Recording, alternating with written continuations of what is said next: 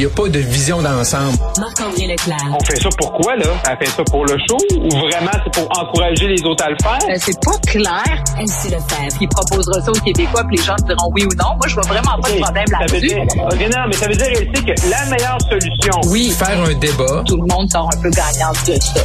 La rencontre, Lefebvre, Leclerc. Elsie, Marc-André, bonjour. Bonjour, Yasmine. Alors, étiez-vous surpris du rapport Kamel qui a été diffusé, pas nécessairement euh, en point de presse, mais juste diffusé tout bonnement comme ça hier, Elsie? Ben oui, c'est sûr que c'est surprenant là, au niveau des communications parce qu'on sait que ce rapport-là était attendu là, depuis longtemps. On en a beaucoup fait état et donc euh, que le qu'il y a eu un coulage. Finalement, on retrouve le document sur le site web, mais la présentation de la coroner va seulement avoir lieu jeudi. Donc, euh, on n'a pas là de, de sa bouche à elle là, le, les différents éléments. Ceci dit, euh, si on se concentre sur le rapport, c'est sûr que c'est un rapport important.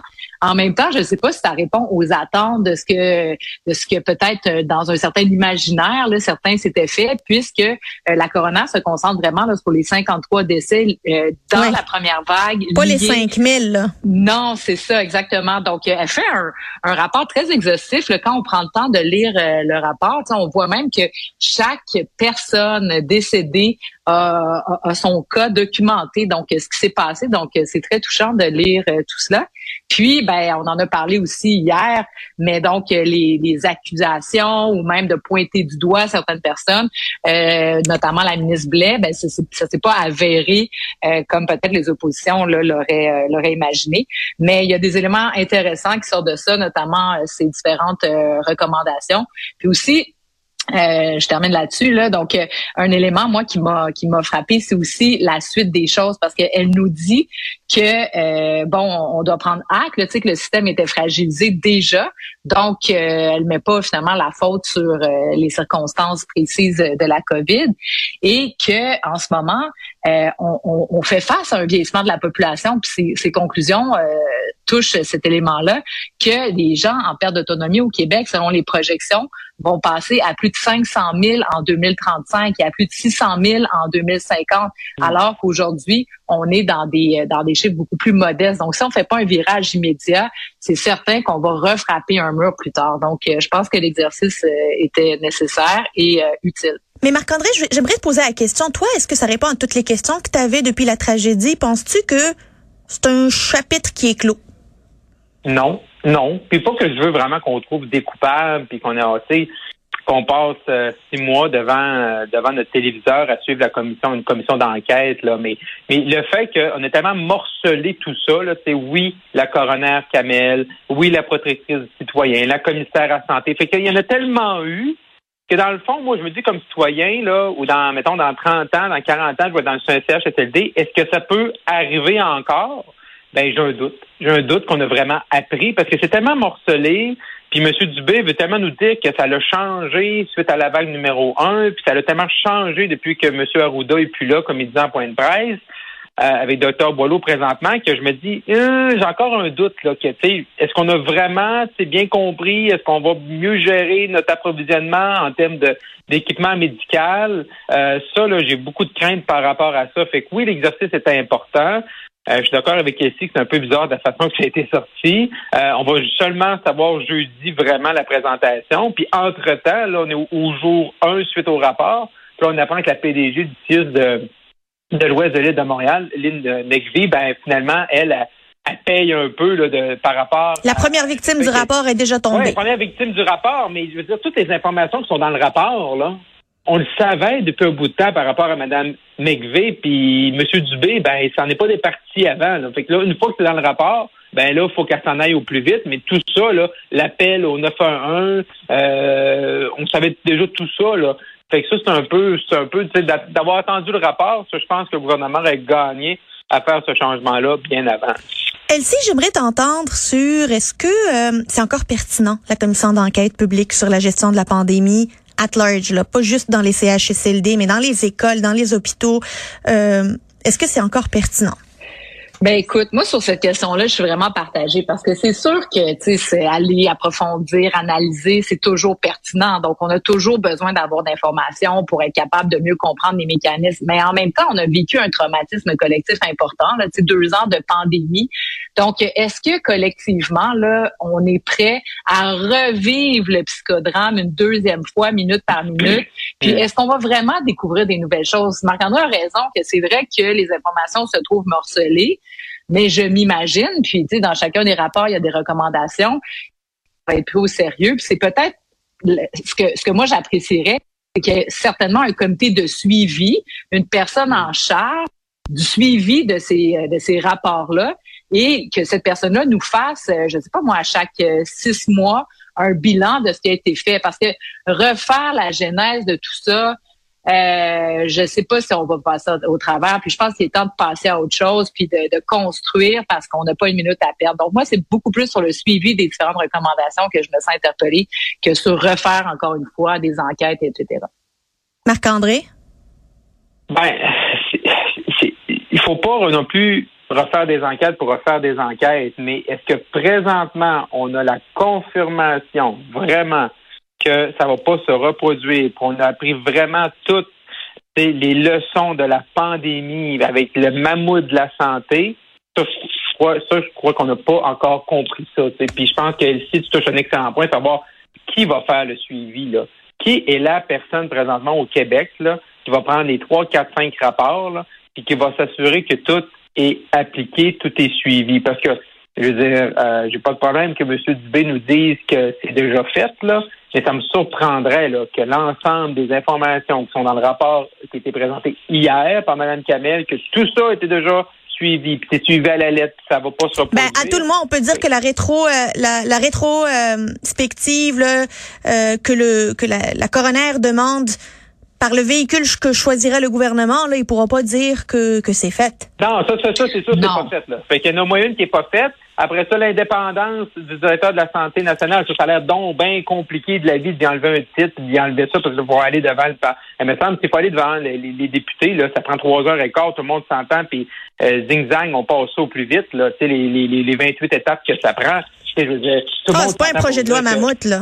Non, non, c'est pas un projet de loi mammouth. Tu dis, garde, tout le monde, on s'entend, là, c'est sûr qu'on va déposer, tu mets partie position dans le coup, puis c'est en une journée, tu veux dire, à l'Assemblée nationale, là, qu'on veut, on peut, là. Mais là, ça a l'air donc bien compliqué quand t'entendais M. Dubé ce matin que là, mon Dieu, d'enlever ça. Non, il devrait plus être sous-ministre.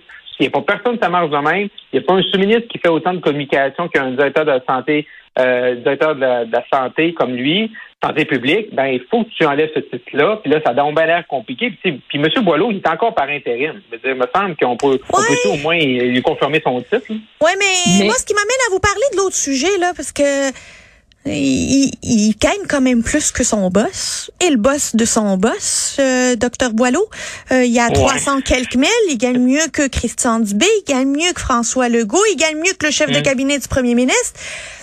C'est quoi comme rapport de force que l'on a dans notre organigramme au Québec d'un point de vue rémunération? Comment vous voyez ça? Parce que moi, honnêtement, ce matin, là, j'étais comme, OK, tu sais quoi? Au Québec, il y a un malaise. Il y a le gros malaise, c'est de parler d'argent. Qu'est-ce que je vais faire aujourd'hui? Je vais parler d'argent toute la journée parce que ça n'a pas de bon sens, là.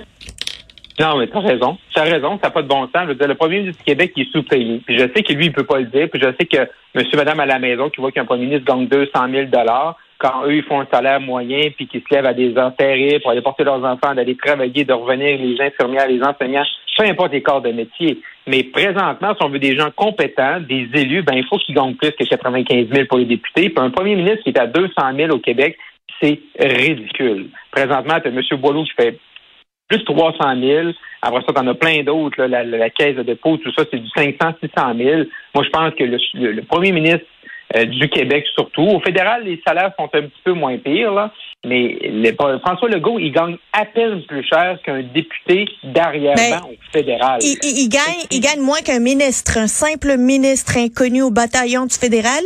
Notre premier ministre ben, au Québec gagne moins. Ben, c'est ça. Moi, je, je, je partage totalement ce que Marc-André vient de dire.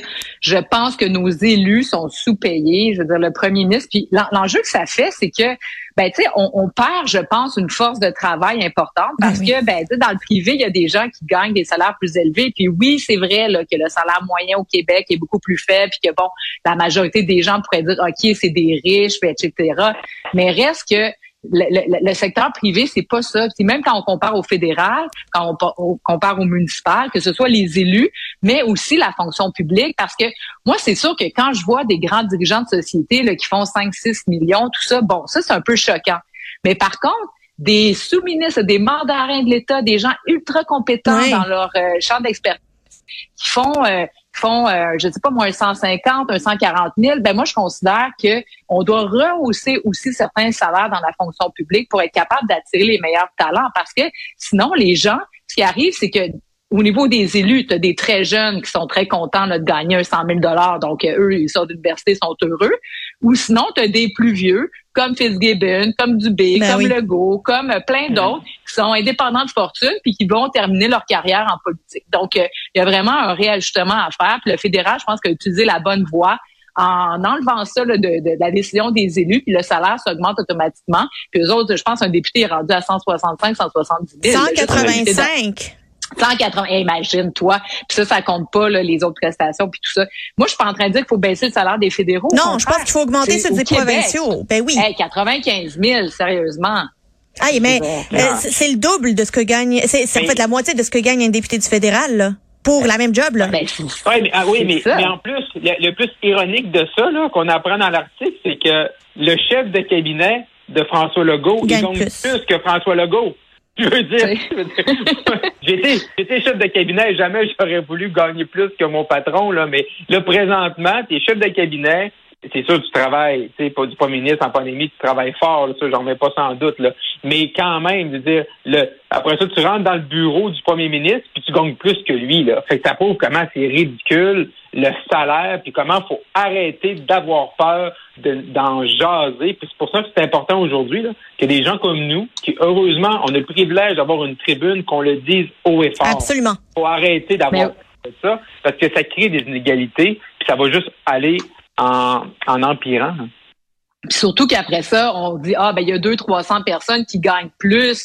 Non, mais c'est pas ça le problème, c'est que c'est justement c'est les élus, puis que nos hauts mandarins aussi là, puis que les, les fonctionnaires euh, qui ont des expertises aussi, c'est normal. Sinon ces gens-là vont être au privé, puis on va s'en on va s'en mordre les doigts. Il y a vraiment une, toute une, une refonte de la, de la rémunération à revoir là. C'est même tu sais je veux dire un fonctionnaire au municipal est mieux payé qu'un fonctionnaire euh, du gouvernement du Québec. Ah, ça n'a pas de bon sens. C'est indécent. Les ingénieurs, les avocats, il y a plein de monde, mmh. là, ils vont dans la fonction publique juste pour apprendre, puis dès qu'ils peuvent, ils s'en retournent au privé parce que c'est mieux payé, ça n'a aucun sens. Et après, on se demande pourquoi on perd de l'expertise puis qu'on perd des talents. Exact. Mmh. Elsie, je veux t'entendre sur euh, ce qu'on a ce qu'on a appris, la mauvaise coordination des chantiers à Montréal, le rapport euh, un rapport de la V G qui dit que, euh, que les travaux de la ville, euh, en fait, il y a une vision incomplète des projets, puis qu'il n'y a pas de coordination entre les arrondissements. Parle-nous-en.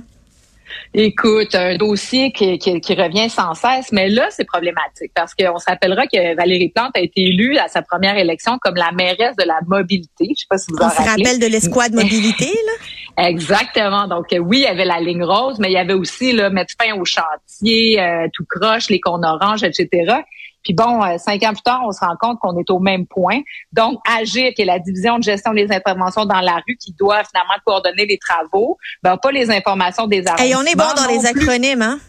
Ah non, ben c'est ça. Ensuite, il y a la COP, ça, c'est l'équipe de coordination opérationnelle. Elle, c'est elle qui coordonne les entraves, elle n'est pas au courant de ce qu'Agir fait. Les arrondissements octroient des permis à des entrepreneurs privés qui, eux, s'installent dans la rue. Il n'y a personne qui le sait. Je veux dire, sérieusement, là, on est en vingt vingt-deux. Je comprends dans le temps là, qu'on écrivait ça là, à main là, sur, dans un dossier brun qu'on mettait dans un classeur. Mais là, là, on a des systèmes informatiques qui se dotent de... de je, je, je me l'explique pas. Puis c'est surtout que c'est un chantier qui était prioritaire à la ville. Tu sais, des fois, le vérificateur général va dépoussiérer certaines affaires que « Ah, oh, on avait oublié si on veut s'occuper ». Mais non, là, dans ce cas-ci, c'est un chantier prioritaire, puis ça fonctionne pas. Puis on est tous perdants, hein, parce que les coûts de la, conge- de la congestion routière, là, ça se calcule en centaines de millions de dollars chaque année. Et en gaz à effet de serre. Ben exactement. Puis à ça, on ajoute les chantiers du M T Q, qui eux autres aussi, c'est un peu n'importe quoi. Bref, c'est décourageant. Puis moi, ce qui me décourage tellement, là, puis je suis là-dessus, mais tu sais, comme Montréalaise, t'es, t'es là, tu te promènes sur une rue, il y a comme vingt-cinq cônes oranges qui traînent, tu vois personne, tu sais pas qu'est-ce qui se passe, sont-ils venus, sont pas venus.